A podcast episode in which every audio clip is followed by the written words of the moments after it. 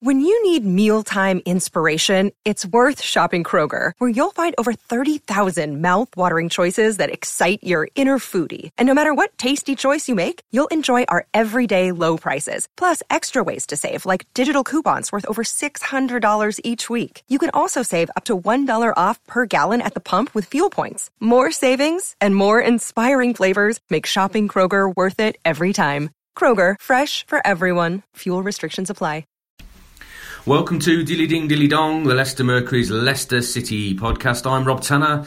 I'm joined today at the King Power Stadium by James the Sharp End Sharp, and we're going to be reflecting on uh, Leicester City's uh, quality win at Newcastle on Saturday, the third consecutive win under Claude Puel, and looking ahead to Southampton, the trip down to the south coast on Wednesday. We've just had Claude Puel's pro, uh, press conference to preview that game, so we'll be discussing that. Before I kick off with James.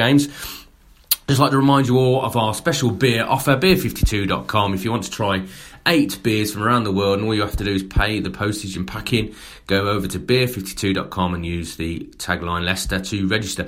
Now, James, let's start. Yeah. Let's start with the uh, very, very freezing cold conditions in oh, the northeast. But the, cold, but it was a, a, performance and a victory that uh, warmed the uh, the hearts of the Leicester fans up there, wasn't it? Yes, it was. Um, I mean, it didn't start that way. It started a bit shaky, and we were commenting about how cold the start had been, I suppose, with just really simple defensive errors. I mean, their first goal was really simple, just a, a through ball, and then no one tracked the runner, and they just scored. But after that shaky first ten minutes, we thought Leicester looked good, didn't we? Especially in especially in open play, that that new Puel style of more possession, more passing, more of composure. That came through, especially in open play, and um, got their just rewards for it.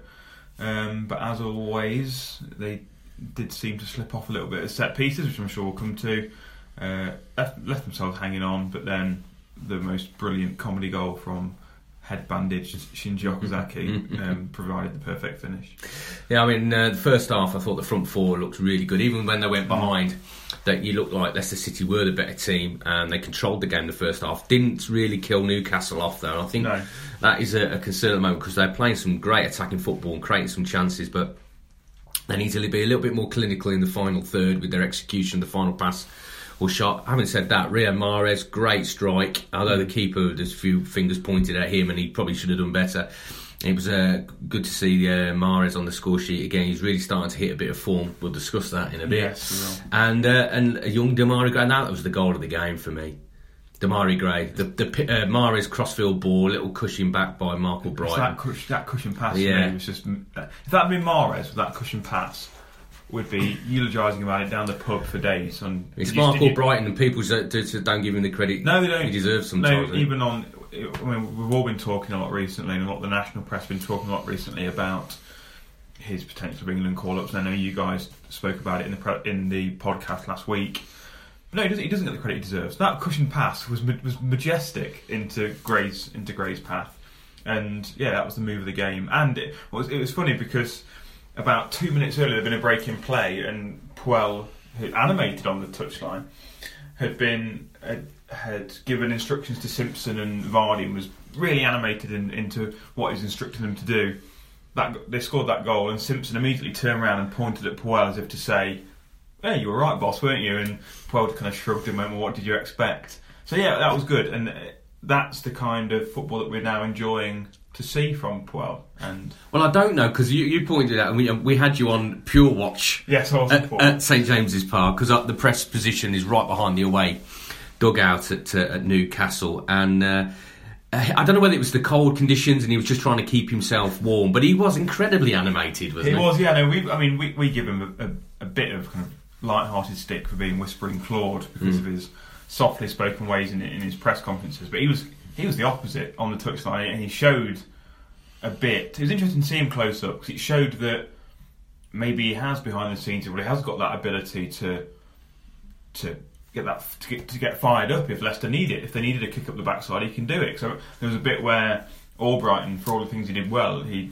tried to get out of trouble on the near side by playing a, like a ridiculous back heel pass, and he gave the ball away.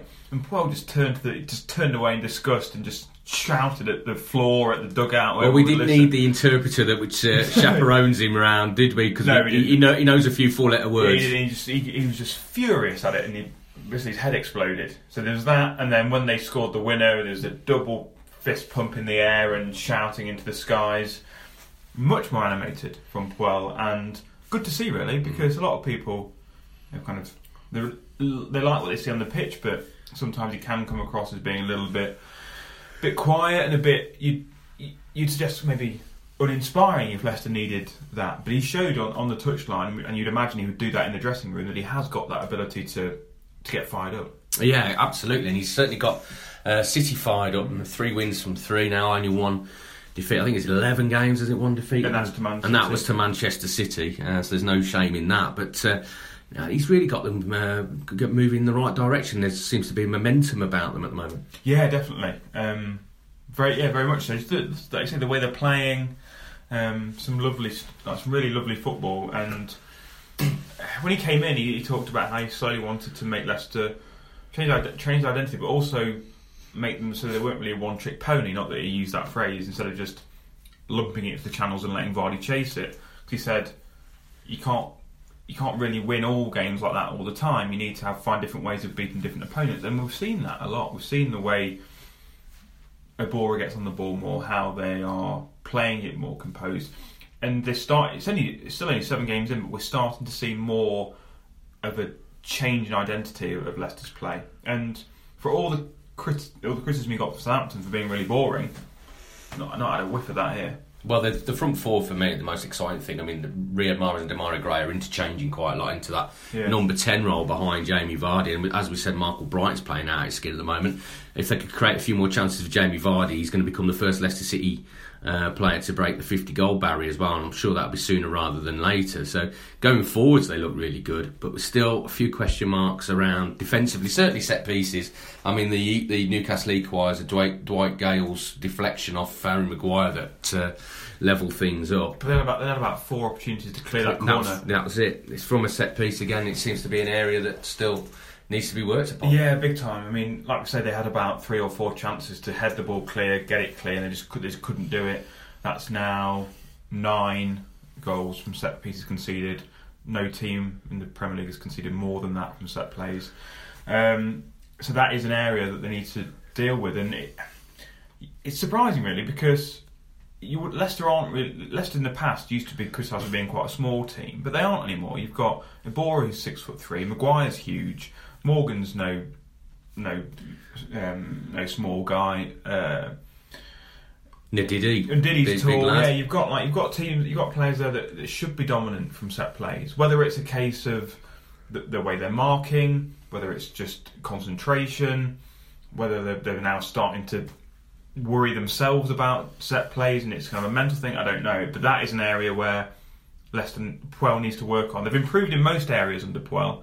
This this area is, is the one that really needs the focus now. Well, let's talk about one of the positives and a negative, I suppose. Yeah. It's been the form of Riyad Mahrez. We discussed it in a previous podcast uh, a little bit about it, his future, but he really is coming back to the sort of form uh, that we saw two, a couple of years ago. He, he seems to be every time he gets on the ball, he's a threat. Now, I say it's a positive and a negative because it's a positive at the moment because he's contributing uh, massively to the team's performances. But could it be a negative in terms of the transfer window being around the corner? Um, a little bit. It's it's one you have to balance, isn't it? Because you you want him to perform at that level, but then by doing so, makes it more likely that that teams will want to will want to come in for him. I think. I think his relationship with, with Puel is important. The fact they can, they speak French with each other and Puel has shown that he, he makes Mahrez feel wanted. That is important. Um, I think again in January it will come down to the fact whether teams want to pay the money that Leicester want for them because Leicester is still in a position of strength with the contract he signed. Two and a half years left to go. Exactly, yeah. So there's no real need, there's no real power in Mahrez's hands with the contract situation. Leicester have still got a strong position to say, unless you pay us £50 million, which is by far the going rate for a player of Mahrez's quality in January, when usually prices are hiked up anyway, then you're not having him. Well, 32 million was the uh, figure they turned down uh, by from Roma in the summer, so that was well below their valuation. And he keeps playing like this, I mean, that, that was after a season where Mahrez hadn't been at his best. Mahrez is now getting back to his best. So why would they? Why would Leicester now start to think that 32 million pounds is going to be acceptable? Of course, It's not going to be, is it? It's not. No, absolutely not. Um, Claude Puel has just said in the press conference that uh, it's important the club keep their best players, and certainly Mahrez is one of their best. That's um, I, I, I, I think the way City have approached transfer windows before and, and approached these um, these subjects before, they're, they're pretty strong-willed in terms of what they're doing. They're not going to be uh, pushed around by player, agent, or anybody else. So um, unless somebody comes in with really big money. I can imagine Mahrez will have to remain uh, at at City in the second half of the season as well, which I think would be the right thing for him to do as well. Give him give him the, the full season and see what happens next summer when he's only got two years left in his contract. Yeah, I, I completely agree. And I know for all the noises that came out over the summer with quotes attributed to Riyad and his the statement he released, and, all, and I know he's spoken to the, the Daily Mail and given an interview there where he still talks about his ambition. But when you watch, Mahrez just seems like a bloke that just loves playing football, and he does and he does love Leicester. He does love the club because Leicester were the ones that took a chance on him. So he has got a lot of respect for the club, a lot of respect for his teammates, a lot of love for his teammates. Yes, he wants to reach the top, but if he does stay through January, I, I don't really think that Mahrez is going to be too too disappointed, too fussed. Now let's look ahead to um, Southampton. We've just had the press conference that we just mentioned. Team news, James. Is there any team news? Um, uh, a little bit. I mean, it's not really team news for Sat- for Wednesday. Um, Robert Huth and Matty James are back in training. Uh, they're now back out on the pitch playing training with the squad, which they weren't doing. Huth out with an ankle stroke foot injury and Matty James with an Achilles problem. Um, great that they're back on the field, but as Puel said, they'll need a lot of training sessions. They'll need a lot of either friendlies or development squad games before they're ready. Um, so yeah, that that's that's good. That's good news. But it's um, they're not going to be anywhere near fit to play against Southampton. Shinji is is available after having his nine stitches in his head after being kicked in the face at Newcastle. Um, what a hero he is for that. um, yeah, so he's back and available. So yeah, it's all right. Great. Um, Robert Huth's got to be a, a, a concern because he's been out all season, had Yeah. surgery in the summer. He's in the last year of his contract as well. So we really need to see uh, Huth out on the pitch sooner rather than later, don't we? Yeah, I think that's one that we're going to have to keep look, keep an eye on. I think because, like you say, he's, this has been long term injury, stroke injuries, whether it's the same one or a recurrence of another one. Been out for a long time, out of contract at the end of the season, like you say. I think the, the, second half of the season is going to be really important for him to see whether Leicester offer him a new contract. 'Cause if he doesn't play for the whole of the season, and he's not looking at a position where he, he's going to have. That's going to mean if he's not plays the whole season, that means he's then going to come back in pre-season and regain his match fitness. Then you're looking into the start of the following season. He's already 32, 33, and then you're looking as to how long he's got left. So I think it's quite an quite a crucial six months coming up for, for Robert Huth. Yeah, but let's hopefully uh, we'll see the big German out on, Yeah, I hope so. Because he's been so important to Leicester over the years. And now let's talk about the return of Claude to St Mary's. Um, we just asked him about his, uh, his his time there and the memories he's got from. It was only one year, but they packed quite a bit in, didn't they? In that one season, um, finishing eighth, reaching the League Cup final, losing to Man United at Wembley, taking on Inter Milan in the Europa League. Really surprised that they sacked him. Yes, especially when, especially when the noises for why he got sacked were his negative brand of football, and then we've seen him come here and play some of the most attacking football we've seen at this club, even, even potentially ahead of when Ranieri was here, which is surprising. I mean, Leicester Leicester fans would, even now snap your hands off for a, League Cup final and an eighth place finish. We tried to get out of him about his time at Southampton with quite a few questions. He's not. He doesn't want to get him. He doesn't want to really talk about it. No, it's much, in the he? past. thing, He's focused on Leicester City and going to St Mary's and getting another win. Yeah, but it must be. It must. But it must rankle with him. Of course, it must. I mean, yeah, like, the- the what else? What else, what else do they want? What else? Eighth place in a League Cup final. Well, I I think the only problem for him was that uh, the previous season, Ronald Koeman raised the bar, uh, and he only picked up 17 points more and qualified for the Europa League. I, then Virgil, but then your best central defender in Virgil van Dijk gets injured, Um, you sell your best players, and then your strikers get injured. Charlie Austin was injured, wasn't he? Yeah, and, and what else? Do you, what else do you expect? I mean, Exactly. I mean, you mentioned it in your verdict today. Maybe you, maybe you didn't have the players to play that attacking. Well, you, you, you know, you cut your cloth accordingly to what the players you've got. And if you've got defensive-minded players uh, in your squad, and you, you haven't got the attacking talent that he's got at his disposal at Leicester City, then you play a defensive system. You play to the strengths of the squad that you uh, that you have. So. Uh, I, mean, I suppose you know it's just that, that unreasonable level of expectation that can really be a problem for clubs the size of Southampton. Yeah, I think so. And it'll be interesting to see what reaction he gets from the Southampton fans because you wouldn't say they're pulling up trees under the new bloke. No, So, exactly. yeah. I mean, I know be careful what you wish for and everything. So it'll be interesting to see whether they give him a good good response and good reaction when he com- when he comes back.